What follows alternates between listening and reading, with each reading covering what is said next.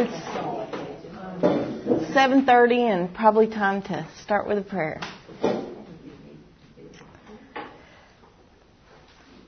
Lord Jesus, you promise that if we draw near to you, you will draw near to us. And we are asking that you honor that promise today as you honor all of your promises. Lord, we're working really hard to dig through the scripture and try to open our ears and really hear what you have to say to us. Lord, please bring order out of confusion.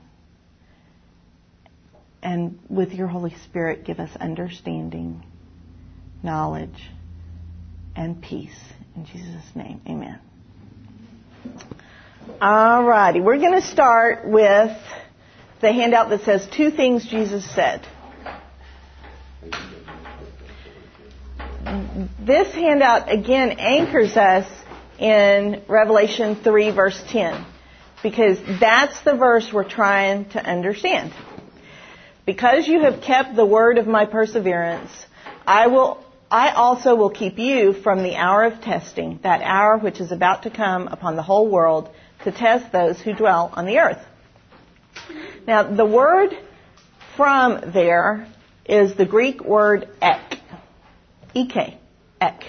And it's listed right there. And I'm going to teach you this Greek word first thing this morning. Okay? I, I need a volunteer. And I need someone to pick a card, any card, out of my hand. Ah, you can turn it over and look at it. The Queen of Diamonds. All right. Now, I need you to pick a card from my hand. And you got the Ten of Hearts. Okay, now I got some questions for you. What words did I use to tell them to pick the card? I said, pick the card out of my hand, right? right. I said, pick the card from my hand, right? I could have said, pick the card ek my hand. That's what ek means in Greek, is out or from. Okay? The word is used generally in a context of some sort. It's just a preposition. Okay? So it's used in a context. Now, the context that these cards came from, where did the cards come from?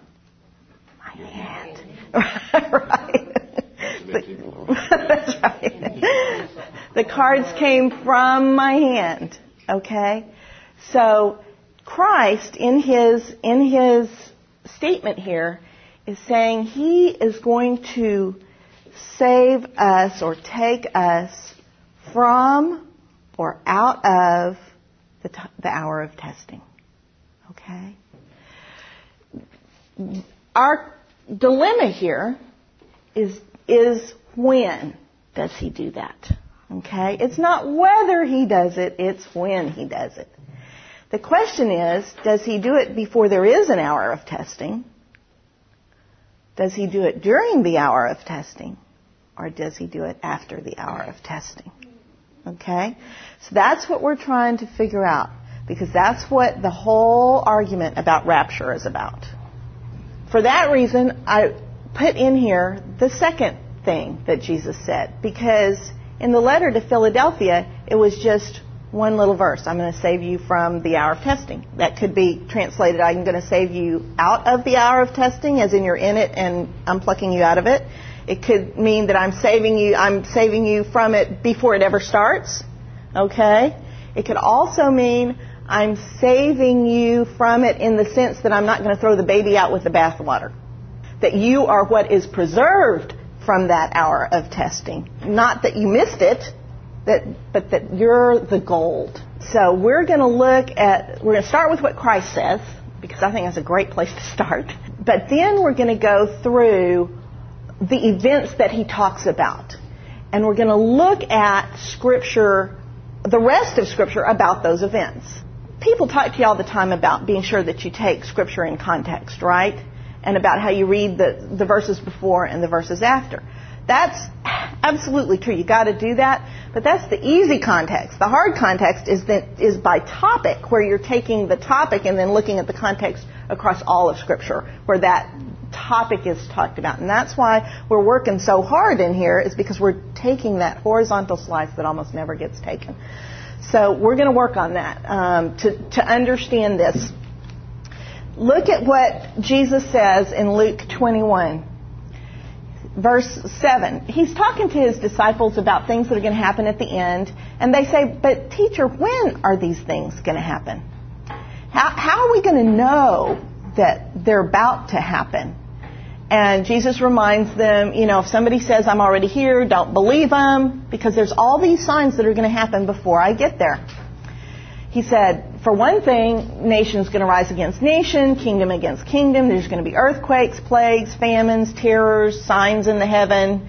You know, it's going to be pretty cataclysmic um, before I show. And he said also before all these things, in verse 12, he says, you're going to be persecuted. They're going to lay hand, their hands on you and drag you in front of kings, rulers, you're not going to know what to say. Don't even worry about what you're going to say because I will be there with you and I will put the words in your mouth what to say. So just don't even worry about it. He said, you know what? You will be betrayed by your very own family. You will be deserted and you will be put to death. Some of you will be put to death. He said, you will all be hated. And then he says the strangest thing in verse 18. He just said you're going to get put to death in verse 18, he says, Yet not a hair of your head will perish. By your endurance, you will gain your lives. With an exception of one person he was talking to, all of the guys he was talking to were martyred. So when God says, not a hair of your head will perish, he's not talking about you know, you're not going to be martyred. You're not going to go through suffering. He's talking about eternally. He's talking about you, your salvation. And then he goes on to say, here's how you know I'm fixing to come. Here's how you know when the end times are, are happening. When you see Jerusalem surrounded by, by armies, you know her desolation is near. And, and then he goes into that, the whole famous passage about, you know, pick up your stuff and leave. Woe to you if you're pregnant, you know, and, and it's hard for you to leave if you can't walk or whatever. If you're in Jerusalem and you see this, you need to get out of there. For us to see these things and flee, we have to be there. Okay? We have to at least have made it that far. Now, we're going to flee. That implies we go somewhere. Okay? Then he says, then there will be signs in the sun, the moon, the stars, um, on the earth, dismay among the nations, perplexity at roaring of the sea and the waves, men fainting from fear and from the expectation of the things that are coming upon the world, for the powers of the heavens will be shaken. Then they will see the Son of Man coming in a cloud with power and great glory. But when these things begin to take place, straighten up and lift up your heads because your redemption is drawing near.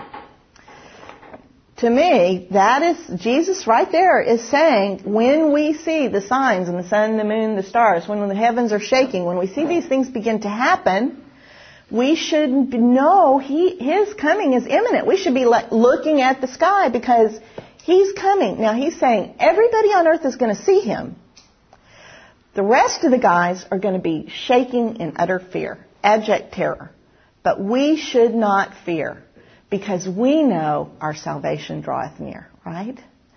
That's what he's saying to them. And then he told them a little parable. He said, you know, this shouldn't be hard for you to understand because when a fig tree comes up in the spring and starts sprouting little beds of leaves, you know springtime's coming, right? Okay? He says that's how you're going to know that I'm going to be there. Truly, he says on verse 32, truly, truly I say to you, this generation will not pass away until all things take place. Heaven and earth will pass away, but my words will not pass away. Well, obviously, generation here means age. Okay? It, it, doesn't mean those physical people sitting right there because these things are going to take a long time to happen.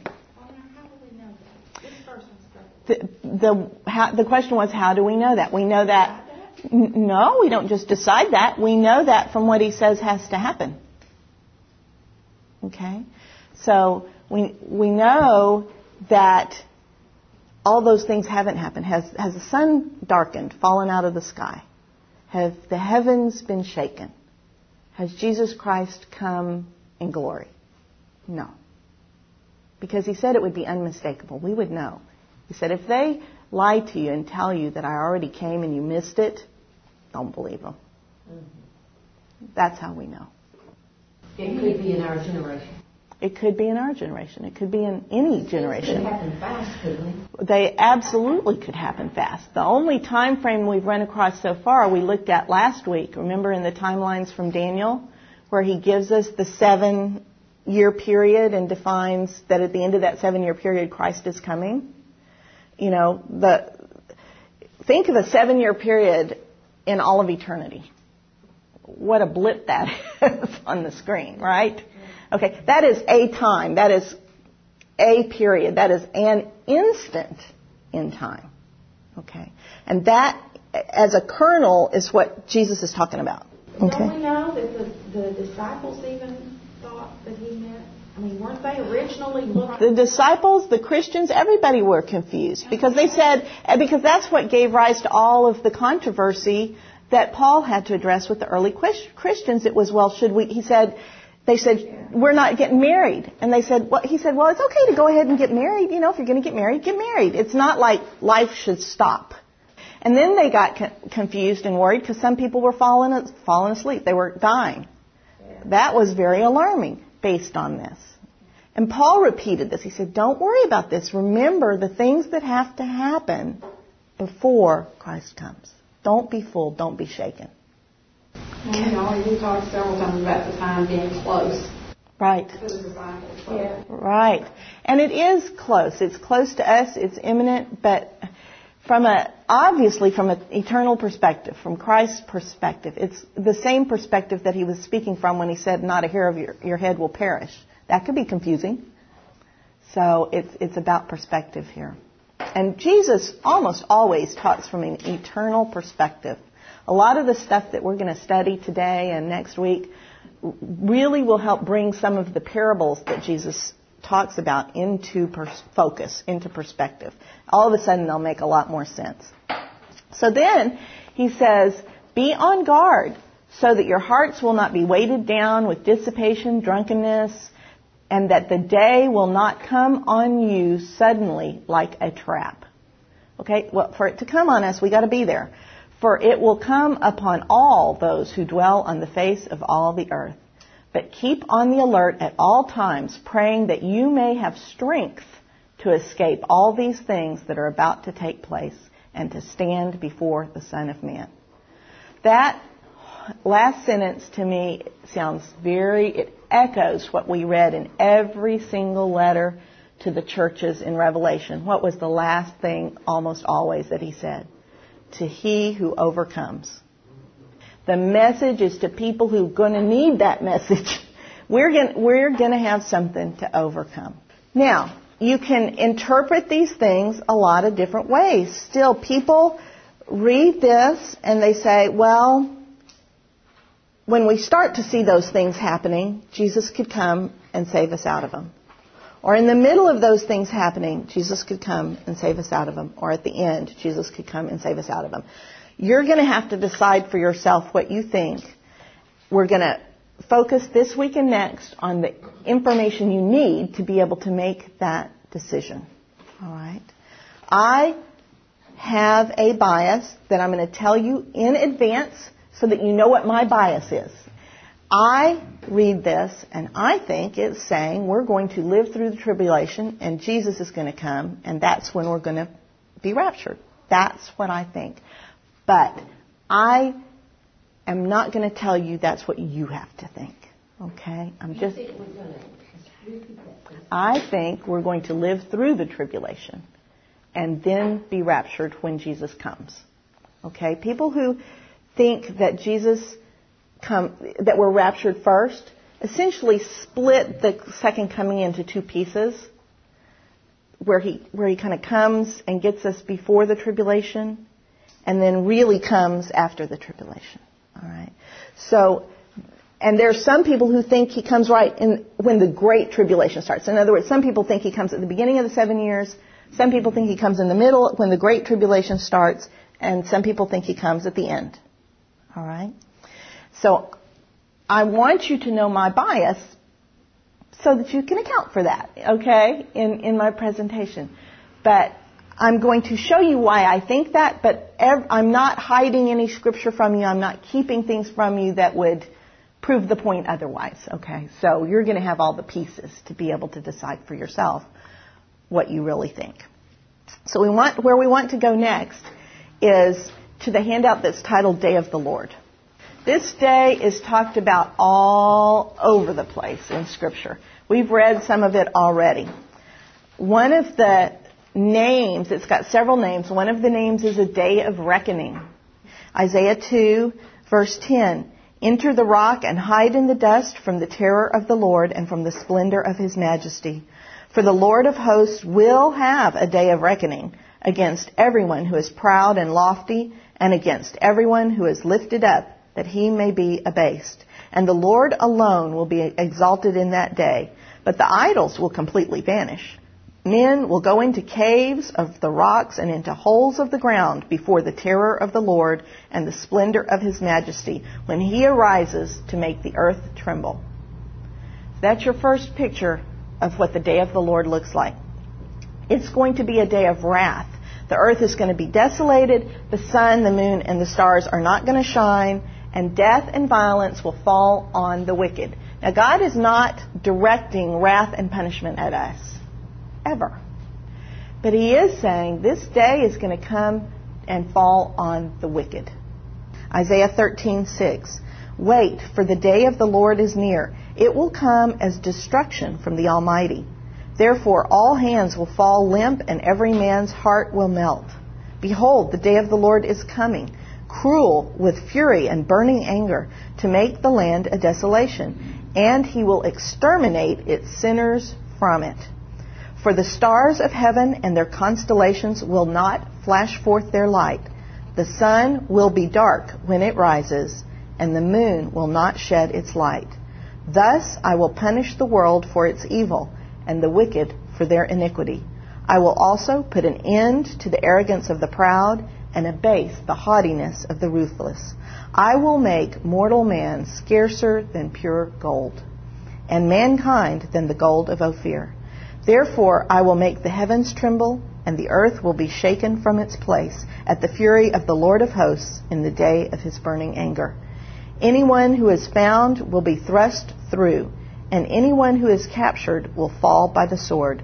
Their little ones also will be dashed to pieces before their eyes their houses will be plundered and their wives ravished. Not a pretty picture. There's a whole lot of prophecies in Scripture about the day of the Lord. I did not put in here Joel chapter 1 verses 15 through 20, but you can put the references there for you to look up later. In um, Isaiah 34, that same day is called a day of vengeance and a year of recompense. So I want you to focus on the fact that it's not necessarily a split moment day, okay? It's, it can incorporate a period of time, all right?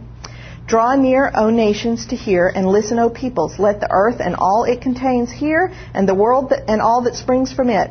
The Lord's indignation is against all the nations, and his wrath against all their armies. The body count at this time is going to be horrific. He, the Lord, has utterly destroyed them. He has given them over to slaughter. This is the nations. So their slain will be thrown out, and their corpses will give off their stench. The mountains will be drenched with their blood. Very physical, very literal. The sun, moon, and the stars pass away both physically and apparently spiritually. You know, we talked about hosts of heaven and how there's a spiritual reality. Um, number four, all the host of heaven will wear away, and the sky will be rolled up like a scroll. All their hosts will also wither away, as a leaf withers from the vine, or as one withers from the fig tree. For my sword is satiated in heaven. that can mean that his sword is proceeding from heaven and is being satiated on earth. Or in the context of those preceding scriptures, it sounds like he's doing some things in heaven as well as on earth, which makes sense if it's the day of the Lord and there are spirits in heaven and spirits on earth. But then it, he has a special punishment for a land called Edom, which is the land right around the very south part of the Dead Sea. Now, Edom, we talked about in an earlier lesson, is the land of Israel's brother and has always been a source of enmity and strife for the nation of Israel. And there is a particular punishment reserved for Edom in the day of the Lord. Behold, it, that is the Lord's sword, shall descend for judgment on Edom and upon the people whom I have devoted to destruction. Their land will be soaked with blood, and their dust become greasy with fat. For the de- Lord has a day of vengeance, a year of recompense for the cause of Zion. Edom's streams will be turned into pitch, and its loose, earth into brimstone, and its land will become burning pitch. It will not be quenched night or day. Its smoke will go up forever. From generation to generation, it will be desolate. None will pass through it forever and ever. The whole bit about unquenched fire is a common motif, a common theme in the day of accompanying the day of the Lord. In Isaiah 66:15, behold, the Lord will come in fire and his chariots like the whirlwind to render his anger with fury and his rebuke with flames of fire. For the Lord will execute judgment by fire and his sword on all flesh, and those slain by the Lord will be many. Then they will go forth and look on the corpses of the men who have transgressed against me. For their worm will not die, and their fire will not be quenched. They will be an abhorrence to all mankind. Okay, now, was this directed at the Christians? No. Okay. Is this directed at us, at believers? No. But it is a fearsome picture directed at the wicked and those who stand up on their hind legs and mock the Lord. The day is also referred to as a day of darkness. Even though it's a day of fire, it's a day of darkness. What does that remind you of? We studied about it recently. The lake of fire, the eternal lake of fire. Remember how Jesus said it's a place of darkness, outer darkness, weeping and gnashing of teeth? That's what's being said here. This is the fire of the Lord. It's for some reason this fire is associated not with light but with extreme darkness. Joel 2 verse 1. Blow a trumpet in Zion. And I bolded that so that you recognize he's speaking to people who are actually on earth in Israel in, you know, Jerusalem. Okay? Blow a trumpet in Zion and sound an alarm on my holy mountain. Let all the inhabitants of the land tremble, for the day of the Lord is coming. Surely it is near, a day of darkness and gloom, a day of clouds and thick darkness. And then you get to see kind of how the Lord is going to make this happen. Because there's going to be a massive army so big surrounding Jerusalem that there will not be one like it for many generations after that. Look what it says. As the dawn is spread over the mountains, so there is a great and mighty people. There has never been anything like it, nor will there be again to, after it to the years of many generations. A fire consumes before them, and behind them a flame burns. The land is like a garden of Eden before them, but a desolate wilderness behind them, and nothing at all escapes them. Their appearance is like the appearance of horses, and like war horses, so they run. With a noise as of chariots, they leap on the tops of mountains, like the crackling of a flame of fire consuming the stubble, like a mighty people arranged for battle. Before them, the people are in anguish. All faces turn pale. They, they, he's talking about this mighty army, run like mighty men.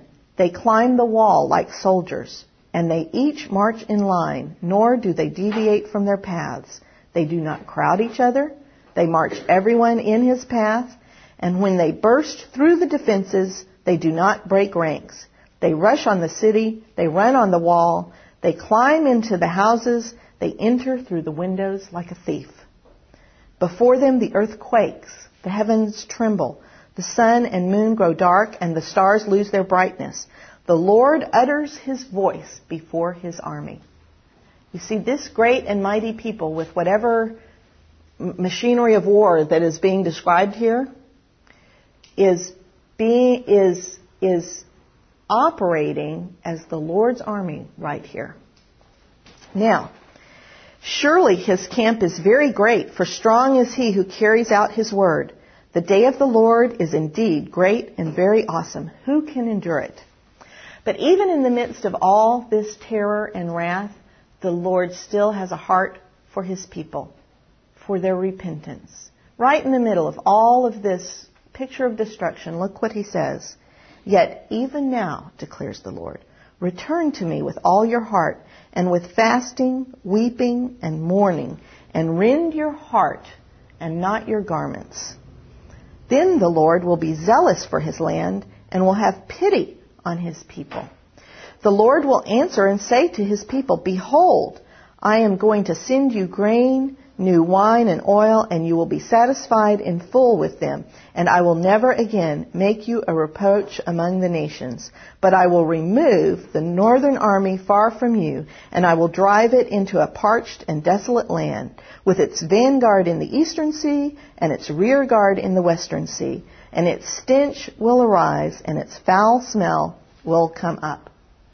What this is saying is the Lord will raise this huge, massive, unbelievable army to come against Jerusalem. It's going to surround him, just like Jesus said in that opening passage. Okay?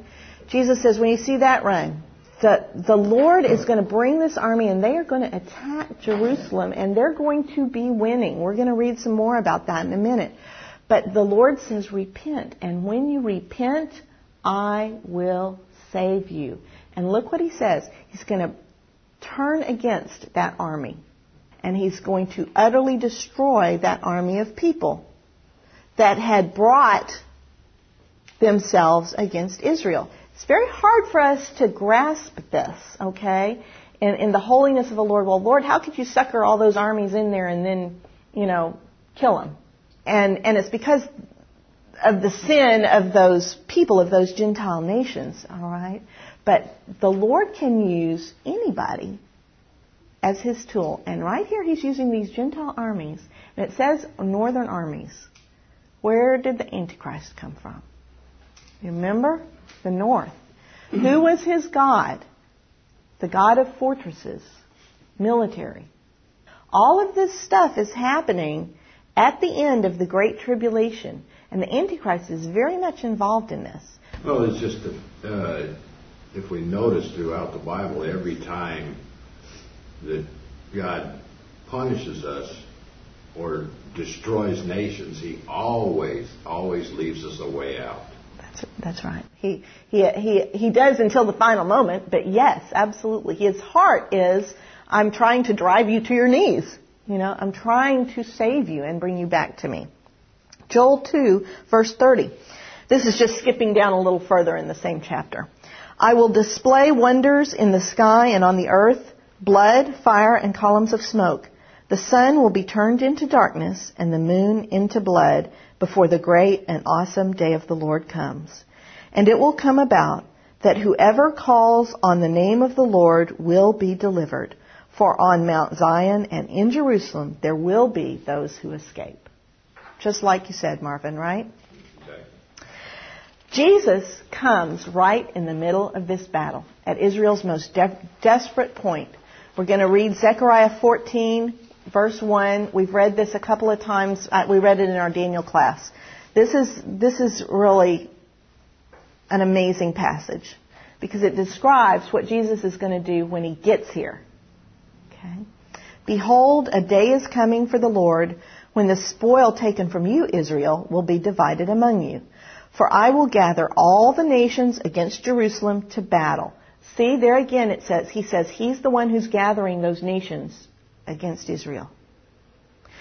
And the city will be captured, the houses plundered, the women ravished, and half of the city exiled.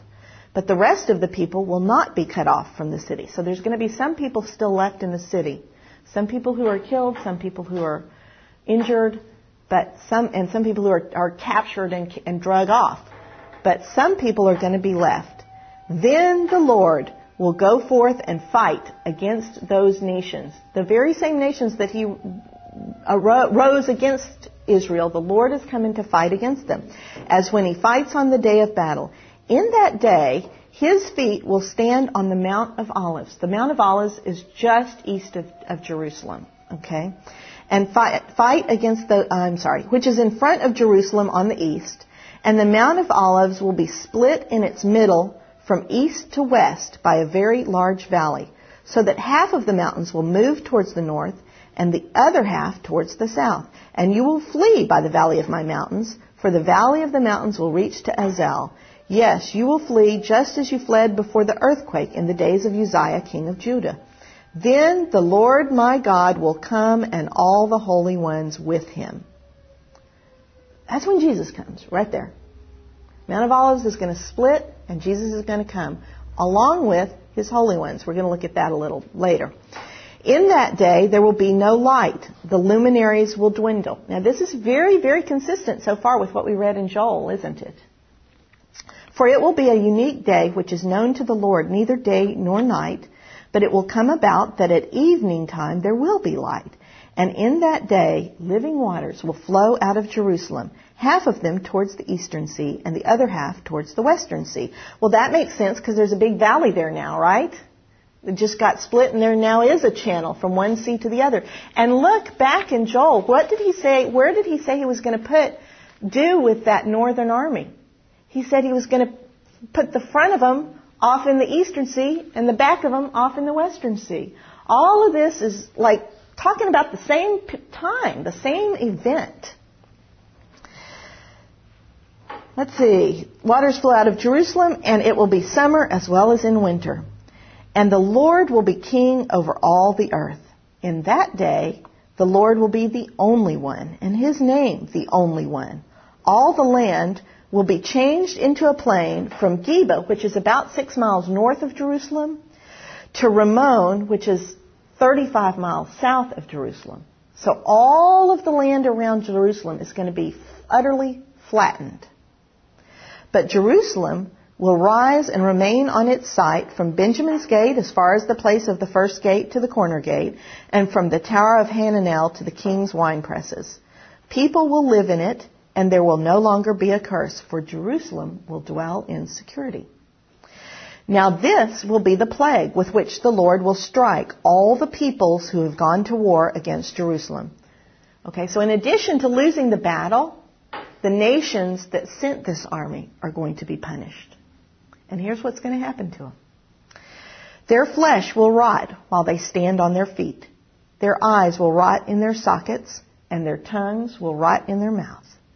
It will come about in that day that a great panic from the Lord will fall on them, and they will seize one another's hand, and the hand of one will be lifted against the hand of another.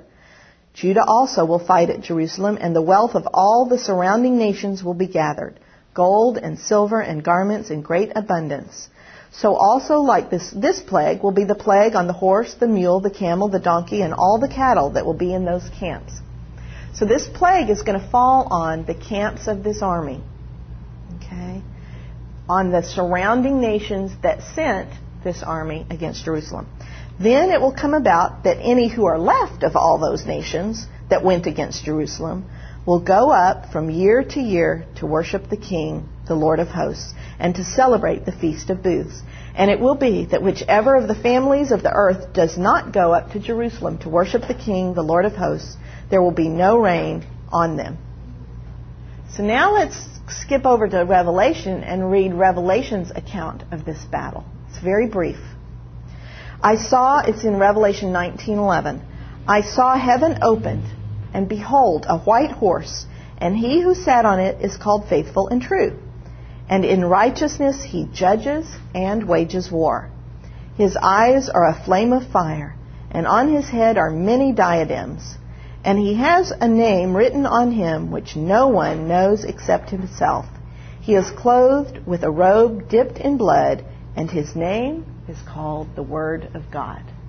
Who, who can that be? Only one person Jesus. Continue to verse 14, and we see who comes with him. And the armies which are in heaven, clothed in fine linen, white and clean, were following him on white horses. Jesus is accompanied by the armies of heaven on white horses, just as he is mounted. From his mouth comes a sharp sword, that with it he may strike down the nations, and he will rule them with a rod of iron. And he treads the winepress of the fierce wrath of God the Almighty, and on his robe and on his thigh he has a name written, King of Kings and Lord of Lords. There is a little verse back, a couple of chapters back in Revelation, in Revelation 17:14, that also refers to who comes with Christ when he comes. Verse 14, these, and it's talking about the earthly kings, the Antichrist, and the others who are part of this battle. These will wage war against the Lamb, and the Lamb will overcome them, because he is the Lord of lords and King of kings. And those who are with him are the called, the chosen, and the faithful. We, we are by definition with him, right? Even now, we are with him. And the, the fact that we're that he's going to overcome is as much a statement of what's happening now, what has already happened on the cross, as it is a statement of, of the culmination that will happen at this great battle. If we continue on in, in Revelation 19, in verse 17, we find out that the person leading this army is the Antichrist. Then I saw an angel standing in the sun, and he cried out with a loud voice saying to all the birds which fly in mid heaven, Come assemble for the great supper of God, so that you may eat the flesh of kings, and the flesh of commanders, and the flesh of mighty men, and the flesh of horses, and of those who sit on them, and the flesh of all men, both free men and slaves, small and great. This again speaks to the death count, right? To the body count that's fixing to happen. And I saw the beast, who, who is the Antichrist, that's who that is in, in Revelation, and the kings of the earth and their armies assembled to make war against him who sat on the white horse and his army. And the beast, the Antichrist, was seized, and with him the false prophet who performed the signs in his presence, by which he deceived those who had received the mark of the beast and who worshipped his image. And these two were thrown alive into the lake of fire which burns, burns with brimstone. We've already studied what that lake of fire is, right? Second death. And it's eternal. And the rest were killed with the sword that came from the mouth of him who sat on the horse, and all the birds were filled with this with their flesh. Same battle. We know the name of or we have named this battle the Battle of Armageddon because of where it takes place. It's talked about in Revelation 16, verse 13. And I saw coming out of the mouth of the dragon, who is Satan, and out of the mouth of the beast, who, who is the Antichrist, and out of the mouth of the false prophet, who we're going to study about later, three unclean spirits like frogs, for they are spirits of demons, performing signs, which go out to the kings of the whole world, to gather them together for the war of the great day of God the Almighty. And then look what Jesus puts in right at that point when he's talking about that final battle. Behold, I am coming like a thief. Blessed is the one who stays awake and keeps his clothes so that he will not walk about naked and men will not see his shame. What do we know about clothes? We know that clothes are our righteous deeds. Clothes are the, the deeds, the works. Okay, we've taught, Jesus gives us clean and garments. He makes our works righteous, Okay? He says, this, right here, we're talking right, all about this battle of Armageddon, and then Christ says, remember I'm coming like a thief? You need, overcome, stick with it, do what I've called you to do. And, and then it continues on. It's like this little parentheses, and then it continues on. And they gathered them together. This is the kings gathered all, the Satan, the Antichrist, and the, and the false prophet gather the kings of the earth together to the place which in Hebrew is called Har Mageddon. That's where we get the, the name of the Battle of Armageddon because of where it happens. To me, and, and, you know, I've already told you my bias, but the fact that Jesus talks about coming like a thief right in the middle of the Battle of Armageddon, to me is him saying, Remember what I told you about when I'm coming. What do you, I'm sorry, but what do you think, when all this is real localized right around Jerusalem, what are we going to be doing over here? There may not be an over here by that time. You think, okay. Doesn't say anything about There may not be an over here by that by the by the time the Great Tribulation's done. I've heard that America won't, won't be in existence.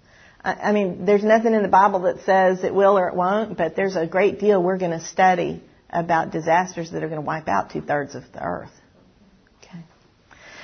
All right, Ezekiel um, 39 also talks about this battle, and now that you've seen two accounts of it, you're going to recognize a great deal of what Ezekiel has to say about this battle. Son of man, prophesy against Gog and say, This is what the sovereign Lord says. I am against you, O Gog, chief prince of Meshech and Tubal. I will turn you around and drag you along. I will bring you from the far north and send you against the mountains of Israel. All right, so now we know something else about this army. We now know that this army is led by some ruler who God calls Gog. Okay, now that may not be what we call him, okay, but that's what God calls him. And he's the prince of Meshach and Tubal. Now you will see a great deal of teaching that Gog and his country, which is Magog, we'll find out later, is Russia. I want you to understand that nobody knows who Gog and Magog are. Okay? All we know is they come from the north because it says so. Part of why people think it's Russia is because that was the context we were living in. Okay? Another reason is because the word translated chief here is Rosh, which sounds like Russia. And Meshach sounds like Moscow. So that whole theory of it being Russia is on pretty flimsy territory as far as I'm concerned. Okay? Now it may well be Russia, but it doesn't say it's Russia, so don't be blinded by that.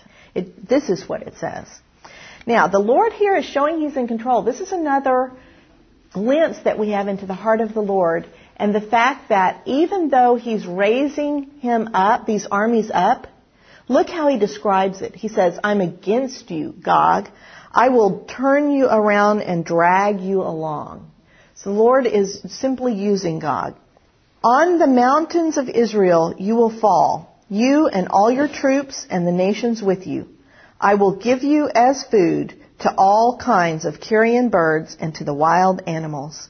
You will fall in the open field, for I have spoken, declares the Lord, sovereign Lord. I will send fire on Magog and all those who live in safety in the coastlands, and they will know that I am the Lord. Now, if Gog ever read his Bible, maybe he wouldn't go to war. The Lord is not doing anything in secret here. He's telling him exactly what's going to happen. Verse 7 I will make known my holy name again among my people Israel. I will no longer let my holy name be profaned, and the nations will know that I, the Lord, am the Holy One of Israel. It is coming. It will surely take place, declares the sovereign Lord. This is the day I have spoken of. Meaning, this is the day of the Lord. Okay, this is it. Then, some amazing prophecy. The mass of weapons heaped on the mountains of Israel after this battle provide fuel to Israel for seven years afterwards. Those who live in the town of Israel will go out and use the weapons for fuel and burn them up, the small and large shields, the bows and arrows, the war clubs and spears. For seven years they will use them for fuel. They will not need to gather wood from the fields or cut it from the forest because they will use the weapons for fuel. And they will plunder those who plundered them and loot those who looted them, declares the sovereign Lord. On that day, I will give Gog a burial place in Israel, in the valley of those who travel east towards the sea. There again is that valley from the split of the Mount of Olives. It will block the way of travelers because Gog and all his hordes will be buried there. So it will be called the Valley of Hamon Gog. Hamon means hordes. Valley of the hordes of Gog. It will take seven months to bury all of the dead from this army. For seven months, the house of Israel will be burying them in order to cleanse the land. All the people of the land will bury them. And the day I am glorified will be a memorable day for them, declares the sovereign Lord. Men will be regularly employed to cleanse the land. Some will go through the land, and in addition to them, others will bury those that remain on the ground. And at the end of seven months, they will begin their search. As they go through the land and one of them sees a human bone, he will set up a marker beside it until the grave diggers have buried it in the valley of Hamon Gog. The carnage is going to be so great that Israel is going to have dedicated grave diggers for seven months. Son of man, this is what the sovereign Lord says. Call out to every kind of bird and all the wild animals. Assemble and come together from all around to the sacrifice I am preparing for you, the great sacrifice on the mountains of Israel. At my table you will eat your fill of horses and riders, mighty men and soldiers of every kind, declares the sovereign Lord. I will display my glory among the nations, and all the nations will see the punishment I inflict and the hand I lay upon them. From that day forward, the house of Israel will know that I am the Lord their God. And the nations will know that the people of Israel went into exile for their sin because they were unfaithful to me. Therefore, this is what the sovereign Lord says. I will now bring Jacob back from captivity and will have compassion on all the people of Israel. I will be zealous for my holy name. They will forget their shame and all the unfaithfulness they showed to me when they lived in safety in their land with no one to make them afraid. And I put in here just a, a parenthesis. He's talking about, you know, the whole period of when they're in the promised land before they were dispersed. Okay. This is, you know, he's talking about the time when they were sinning, they were in safety, they were fat, dumb, and happy, and they were worshiping idols. That's why they got dispersed. Okay. When I have brought them back from the nations and have gathered them from the countries of their enemies, I will show myself holy through them in the sight of many nations. Then they will know that I am the Lord their God. For though I sent them into exile among the nations, I will gather them to their own land, not leaving any behind. I will no longer hide my face from them, for I will pour out my spirit on the house of Israel, declares the sovereign Lord. We looked at, at that when we studied the fate of Israel last week. It's all bound up together. So here's a couple of observations to take away from this. The day of the Lord is physical. This is very graphic. People are dying here. It, the second coming is not airy, fairy, fuzzy. It's not floaty fun. The Lord appears on a great white horse with the armies of heaven around him. He has a sword coming out of his mouth, and he has King of Kings, Lord of Lords emblazoned on his hip, and he proceeds to kill so many people that it takes the Israelites seven months to bury them all. Maybe not the picture you had in your mind of the coming of Christ, but that's what the Bible says it's like. The second thing is to remember or to realize that after the second coming of Christ, people do not evaporate. We don't all, all of a sudden turn into ghosts. We aren't all spirits. There's physical, real people with bodies on earth who have to go through and cleanse the land and bury the dead, right? It's very physical. The earth continues to exist after the second coming of Christ, and people eat, they marry, they die, they have babies, they, they bury people. It's all, it, the earth continues. The difference is who's ruling it. Now, one of the purposes and outcomes of the day of the Lord is judgment for all of the nations for their treatment of, of, of Israel. So this is all the nations through, into which they were dispersed, which is all of them, right? Okay. For behold, Joel 3:1. For behold, in those days and at that time, when I restore the fortunes of Judah and Jerusalem, I will gather all the nations and bring them down to the valley of Jehoshaphat. Now that literally means, that word means Yahweh shall judge. He's bringing them to a valley of judgment. Then I will enter into judgment with them on behalf of my people and my inheritance Israel, whom they have scattered among the nations. And they have divided up my land. They have also cast lots for my people, traded a boy for a harlot sold a girl for wine that they may drink. Since you have taken my silver and my gold, brought my precious treasures to your temples, and sold the sons of Judah and Jerusalem to the Greeks in order to remove them far from their territory, behold, I am going to arouse them from the place where you have sold them, and return your recompense on your head. Also, I will sell your sons and your daughters into the hands of the sons of Judah, and they will sell them to the Sabaeans, a distant nation, for the Lord has spoken. The Sabaeans occupy a region that we now call Yemen. Then, if you continue on to verse 9, there's like a review of what has happened. It, the Lord talks about his call to these Gentile nations. It's a re- whole recap of the Battle of Armageddon. Proclaim this among the nations. Prepare a war. Rouse the mighty men. Let all the soldiers draw near. Let them come up. Beat your plowshares into swords and your pruning hooks into spears. Let the weak say, I am a mighty man. Hasten and come, all you surrounding nations. Gather yourselves there. Bring down, O Lord, your mighty ones. You know, little did they know that it was they were being gathered to their very own destruction. Let the nations be aroused and come up to the valley of Jehoshaphat.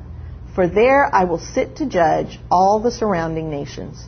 Put in the sickle, for the harvest is ripe. Come tread, for the winepress is full. There again is that whole treading the grapes of wrath, right? That it says Christ is going to do when he comes. The vats overflow, for their wickedness is great. Multitudes, multitudes in the valley of decision.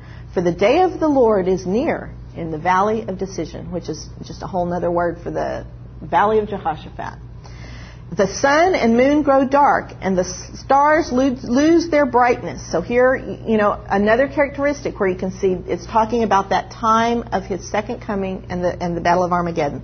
The Lord roars from Zion and utters his voice from Jerusalem and the heavens and the earth tremble. But the Lord is a refuge for his people and a stronghold to the sons of Israel. He, he doesn't leave us here alone. He's still our refuge, even in this horrible, horrible day. Then you will know that I am your, the Lord your God dwelling in Zion, my holy mountain. So it, Jerusalem will be holy, and strangers will pass through it no more. Egypt will become a waste, and Edom will become a desolate wilderness because of the violence done to the sons of Judah, in whose land they have shed innocent blood. But Judah will be inhabited forever, and Jerusalem for all generations. I will avenge their blood, which I have not avenged, for the Lord dwells in Zion you can see that this is occurring over a time period. You know, these people are gathering. The Lord is calling the carrion, the birds to come. The whole, this whole great tribulation kind of builds to a crescendo right here at the end in, in the day of the Lord. The day of the Lord is used in Scripture in a number of ways. The, the, that single day, but also, as I pointed out, it also refers to a period. And, and many people think it refers to the period of the entire seven, 70th week, that last seven years. Some people think it just refers to the Great Tribulation, the last half of that. And some people think it just refers to that single day. My response to that is, well, it depends on who's talking and what they're talking about. Okay? It could refer to any and all of those because all of that is the 70th week, which I believe can all of that is the day of the Lord, and just you have to tell from the context which one he's talking about the, the last day or the whole period. So I've given you, especially in the New Testament, it gets telescoped a lot, and they talk about that seven years that in, as an instant. Look at Luke 17:26. And just as it happened in the days of Noah, so it will also be in the days of the Son of Man. Okay, so it says the days, for one thing. They're in the flood, at the time of the flood. They're eating, they're drinking, they're making merry. The flood comes on them, wipes them out. Right? He says the same thing happened with Sodom and Gomorrah in the days of Lot. They're busy sinning and being wicked, and the day of the Lord just fell on them. Okay, and wiped them out. He said, "It will be just the same on the day that the Son of Man is revealed." On that day, the one who is on the housetop and whose goods are in the house must not go down to take them out, and likewise the one who is in the field must not turn back. It says, Remember Lot's wife. Whoever seeks to keep his life will lose it. Whoever loses his life will preserve it. I tell you, on that night there will be two in one bed. One will be taken, the other will be left. There will be two women grinding at the same place. One will be taken, the other will be left. Two men will be in the field. One will be taken, the other will be left. And answering, they said to him, Where, Lord? And he said to them, Where the body is, there also the vultures will be gathered. Here you can see it started out talking about the days of the Son of Man. About halfway through, it talked about the day that Christ comes. And then at the end, it's talking about the night. You know, it just kind of like funnels down. Just in that one passage, you can see the term used in three different ways. Matthew 24:15 is the one where it talks about when you see the abomination of desolation spoken of in Daniel. Whoever's on the housetop, don't go down to get your stuff. If you're in the field, don't go back to get your clo- cloak, for then there will be a great tribulation. And then it goes on to talk about, you know, don't be fooled by people who says Jesus came. Behold, I already told you. I told you in advance. Don't be fooled, for just as the lightning comes from the east and flashes even to the west, so will the coming of the Son of Man be. So this is differentiating the you know day of the Lord as a as a period of time from the coming. Okay, that moment. You can you read this whole time flipping around all the time. Look at Second Thessalonians two. This is Paul talking, not Jesus. This is Paul. Now we request you, brethren, with regard to the coming of our Lord Jesus Christ and our gathering together to him, that you not be quickly shaken from your composure or disturbed by anybody who says to the effect, the day of the Lord has come. Let no one in any way deceive you, for it will not come unless the apostasy comes first the man of lawlessness is revealed, the son of destruction, who opposes and exalts himself above every so called God or object of worship, so that he takes his seat in the temple of God, displaying himself as being God. Now that's the Antichrist, okay? The day of the Lord is not coming until the Antichrist comes. We know he comes at the beginning, when he signs that covenant, you know, of the seven years. We know that he is going to, you know, call himself God. That is probably the abomination, but we don't know that for sure, okay, that sits in the temple. And then lastly, 1 Thessalonians 5 2. Now, brothers, about times and dates, we do not need to write you, for you know very well that the day of the Lord will come like a thief in the night. While people are saying peace and safety, destruction will come on them suddenly, as labor pains on a pregnant woman, and they will not escape. But you, brothers, are not in darkness so that this day should surprise you like a thief. And we're going to stop there. And I just want you to ponder on that last scripture because it says the day of the Lord, which could mean the last day, the whole period, whatever you take it to mean, that day of the Lord is going to come like a thief in the night. It's going to come without warning to those who have not stayed alert. But here in this verse, Paul says to us who are believers, who have studied and who know these signs, it should not be a surprise to us.